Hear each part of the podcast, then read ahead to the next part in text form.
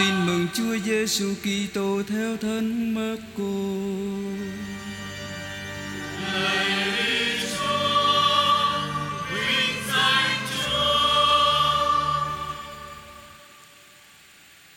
Khi ấy, Đức Giêsu nói với các môn đệ rằng: Anh em phải coi chừng, phải tỉnh thức, vì anh em không biết khi nào thời ấy đến.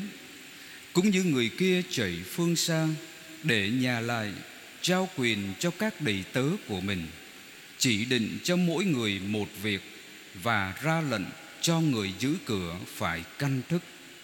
Vậy anh em phải canh thức vì anh em không biết khi nào chủ nhà đến, lúc chập tối hay nửa đêm, lúc gà gáy hay tảng sáng. Anh em phải canh thức, kẻo lỡ ra ông chủ đến bất thần, bắt gặp anh em đang ngủ. Điều thầy nói với anh em đây, thầy cũng nói với hết thầy mọi người là phải canh thức. Đó là lời Chúa.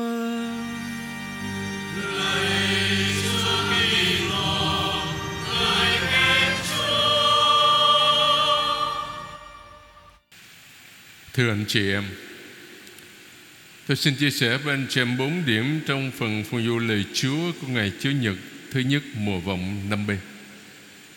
Năm phục vụ mới của người Kitô hữu chúng ta.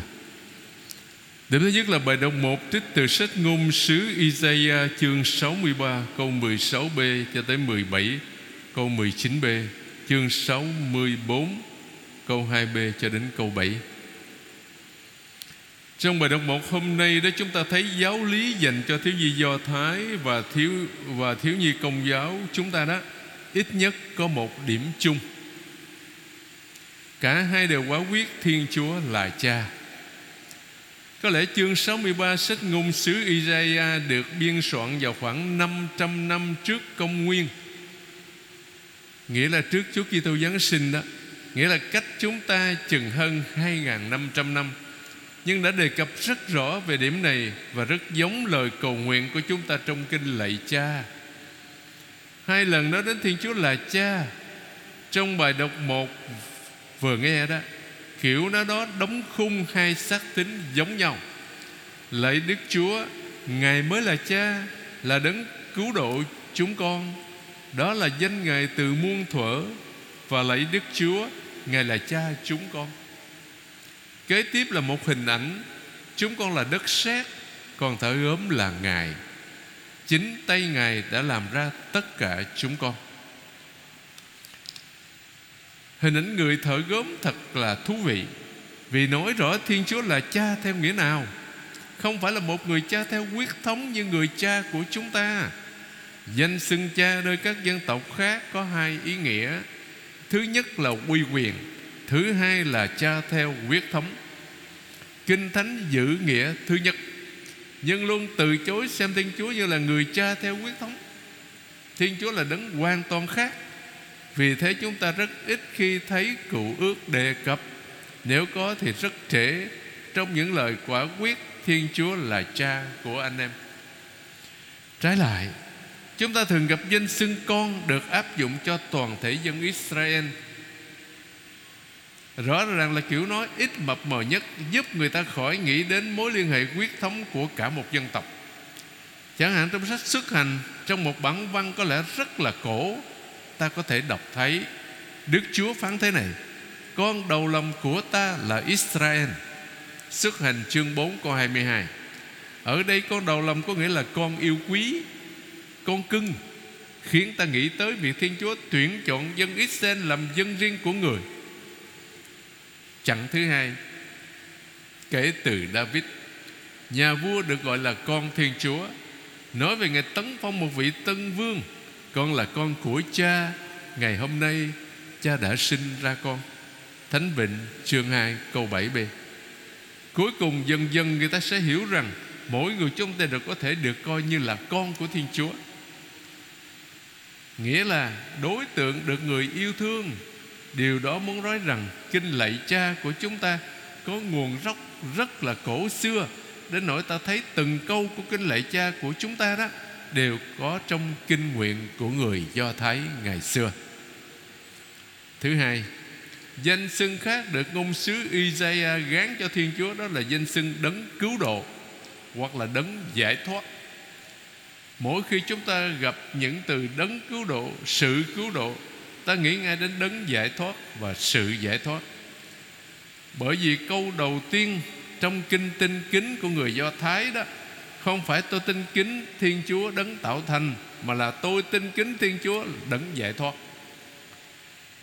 Trọng tâm truyền thống của Israel, Ký ức mà họ truyền từ thế hệ này sang thế hệ kia Đó là Thiên Chúa Đấng đã giải thoát chúng ta Và lập giao ước với chúng ta Đó là trọng tâm niềm tin và lời cầu nguyện của dân Israel Nói chính xác hơn Điều đó làm cho Israel trở thành một dân tộc Chính là niềm tin của toàn dân Trước khi ký kết giao ước tại núi Sinai Kinh nghiệm đầu tiên của người Israel có về Thiên Chúa là kinh nghiệm về việc Thiên Chúa giải thoát họ khỏi ách nô lệ Ai Cập. Thiên Chúa của cựu ước là Thiên Chúa muốn cho con người được tự do, tự do nhờ thoát khỏi ách nô lệ của con người và của các tà thần. Vì đó là việc nô lệ tồi tệ nhất. Nhiều lần trong cựu ước Thiên Chúa được gọi là đấng cứu độ, đấng cứu chuộc của dân người. Khi ta áp dụng từ cứu độ cho Thiên Chúa người ta nhắm đến hai điểm Thứ nhất Thiên Chúa là người thân cận gần gũi nhất của dân người Tức là dân Israel Thứ hai Thiên Chúa muốn cho con người được tự do Và kinh nghiệm đầu tiên của dân Israel về Thiên Chúa là kinh nghiệm về sự giải thoát Ngôn sứ Isaiah nói, Lạy Đức Chúa, Ngài là đấng giải thoát chúng con, Đó là danh Ngài từ muôn thuở. Thứ ba, Giữa hai lời quả quyết Thiên Chúa là cha chúng ta. Ngôn sứ Isaiah dâng lên Thiên Chúa một lời khẩn cầu thiết tha, Vì người là cha chúng ta. Lạy Đức Chúa, Xin Ngài trở lại, Phải chi Ngài xé trời mà gửi xuống. Những kiểu nói như trở lại, Những kiểu nói là những kiểu nói của kinh nguyện, Của lời nguyện sám hối. Trong thực tế, đó là một lời tự thú Tự thú rằng dân người đã lìa xa Thiên Chúa Khi họ phạm nhiều lỗi lầm. Cách riêng là tội thờ bục thần, Thờ các ngẫu tượng với nhiều hình thức khác nhau. Tại sao Ngài làm cho lòng chúng con ra chai đá? Chẳng còn biết kính sợ Ngài.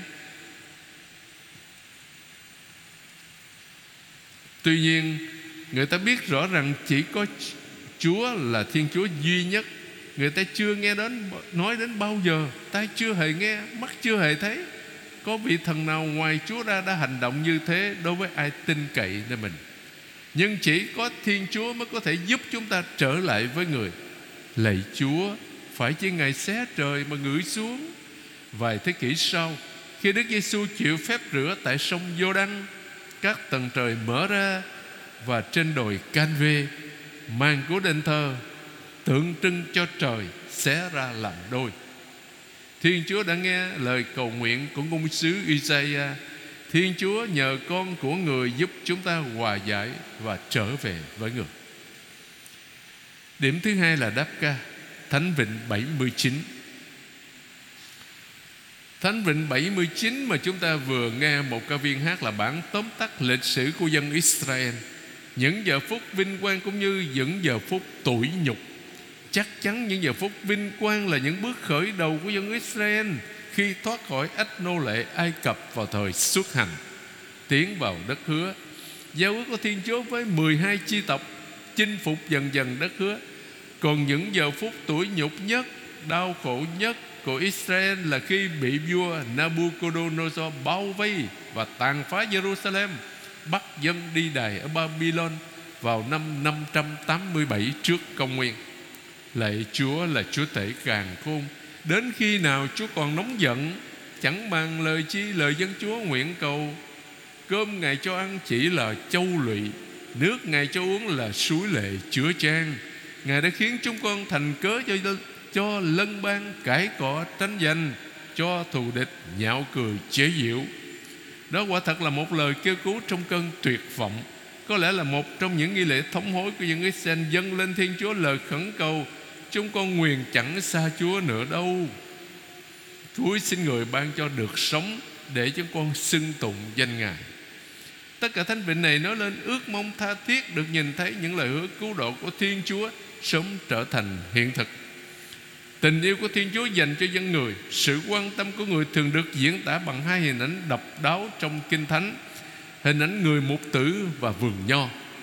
Lễ mục tử nhà Israel, Ngài là đấng ngự trên các thần hộ giá, Xin khơi dậy uy dũng của Ngài, Đến cùng chúng con và thương cứu độ. Lạy Chúa Tể Cần Khôn xin trở lại, tự cõi trời xin ngó xuống mà xem. Xin Ngài thăm nôm vườn nho cũ Bảo vệ cây tai hữu Chúa đã trồng Và chồi non được Ngài ban sức mạnh. Điểm thứ ba là bài đọc hai. Trích từ thư thứ nhất của Thánh Phaolô tông đồ gửi tín hữu Corinto chương 1 câu 3 cho đến câu 9. Thứ nhất, khi tìm một hình ảnh giúp chúng ta hiểu được bản văn của Thánh Phaolô trong bài đọc hai hôm nay đó, tôi nghĩ ngay đến hình ảnh của cái la bàn luôn chỉ hướng bắc. Đối với Thánh Phaolô, người kia tơ hữu giống như cái la bàn, luôn hướng về tương lai Thánh Phaolô viết thư cho các tín hữu Corinto để nhắc nhở họ vì họ đã đi lệch đường rồi. Ngài nhắc cho biết đặc điểm đầu tiên của người Kitô hữu đó là chờ đợi. Anh em đừng anh em đang mong đợi ngài Đức Giêsu Kitô Chúa chúng ta mặc khải vinh quang của người.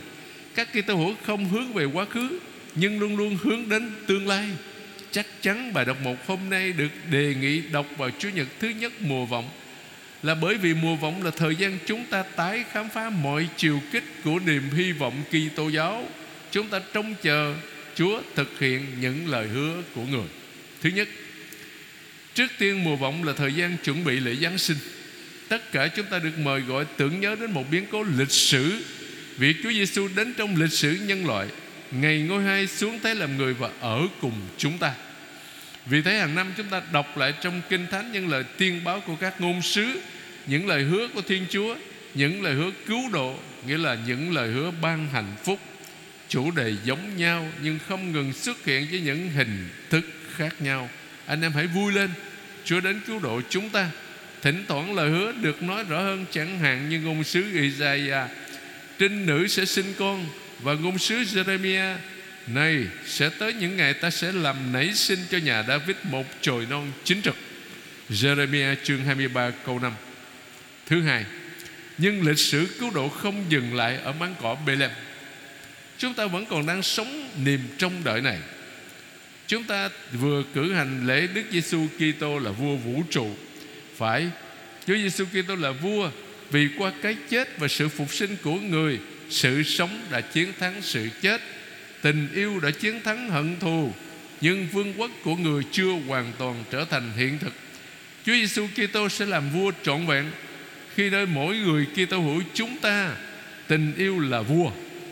Đó là điều mà chúng ta chờ đợi, Đồng thời với việc chờ đợi Chúa Giêsu Kitô ngự đến, Chúng ta đang chờ đợi sự chiến thắng vĩnh viễn của người dành cho nhân loại.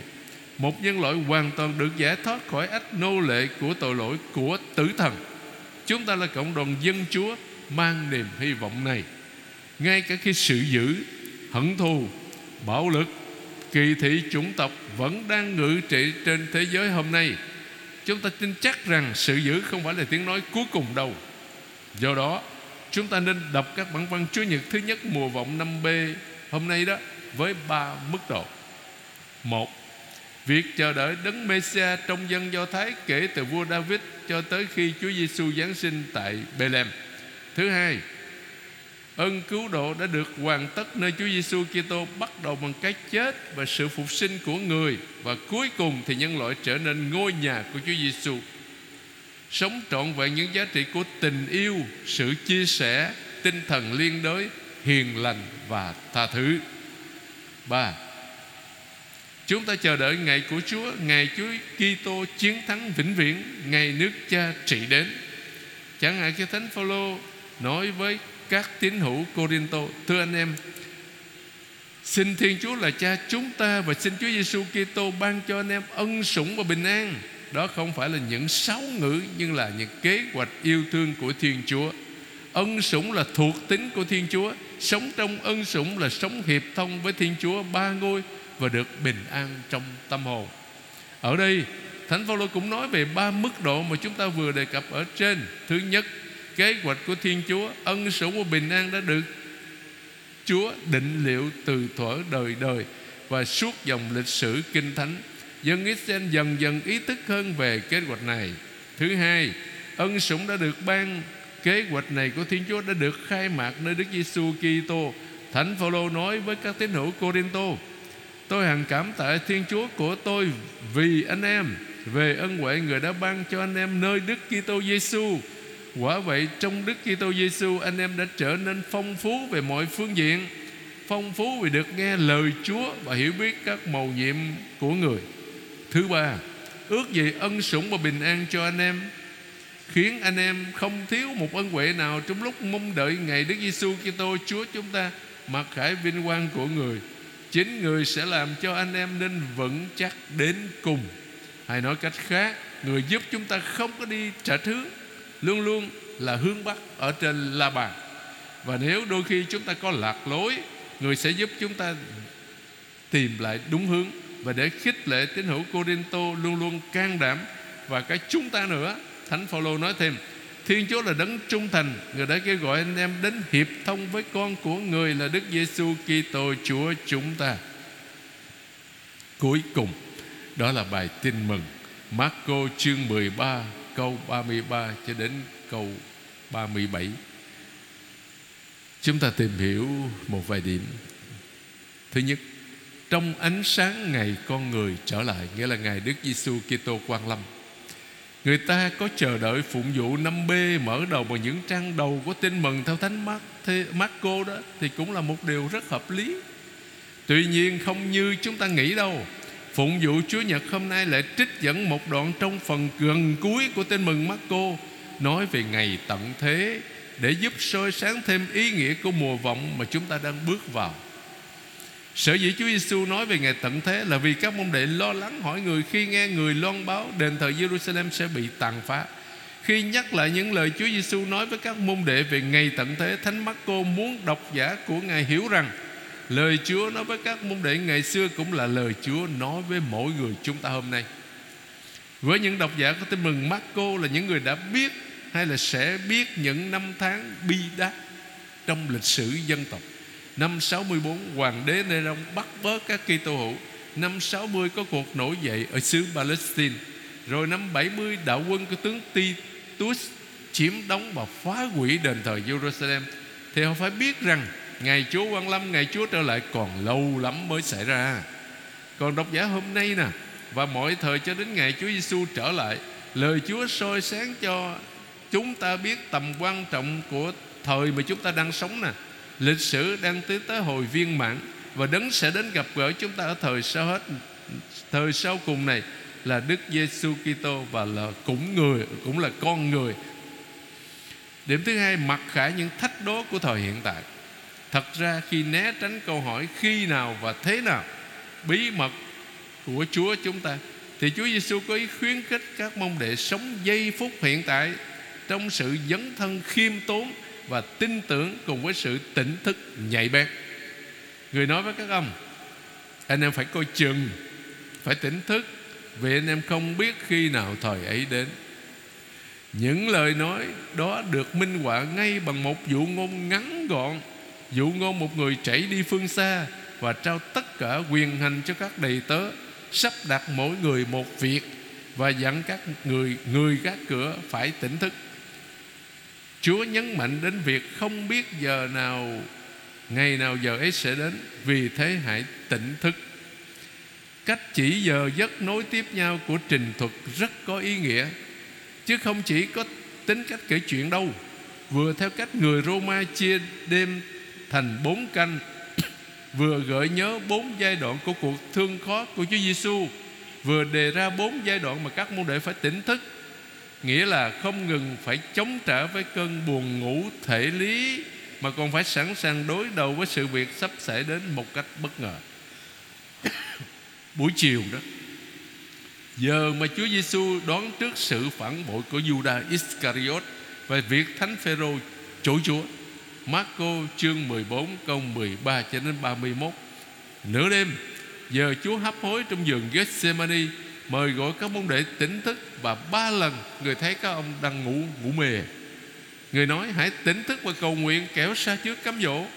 Marco chương 14 câu 32 cho đến 42 lúc gà gáy giờ ông Phêrô chối thầy của mình trong cột thương khó. Không chỉ chối một lần mà chối tới ba lần.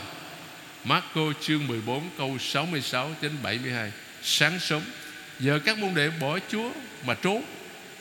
Chúa Giêsu bị thượng hội đồng nộp cho tổng trấn Phi La Tô Một lần nữa, Khi nhấn mạnh lệnh truyền của Thầy là hãy tỉnh thức Trước cuộc thương khó. Thánh mắt cô khuyên người kia tô hữu, hôm nay và ngày mai Đừng để cho lòng mình ra nặng nề, Thất vọng, Luôn luôn vững tâm và tỉnh thức Đón tiếp đấng cứu độ chúng ta. Tỉnh thức trong bổn phận đối với Chúa và tha nhân, Chờ đợi trong vui tươi Và đừng quên cầu nguyện, Thưa anh chị em. Lạy Chúa Giêsu Giữa biết bao thử thách gian trưng, Giữa biết bao bộn bề lo toan, Xin cho chúng con luôn tỉnh thức một cách năng động Để Chúa ngự đến ở cùng chúng con Và chia sẻ kiếp người lầm than của chúng con Trong đời sống đức tin thường ngày, Chúng ta có tỉnh thức như Chúa Giêsu đã dạy chưa?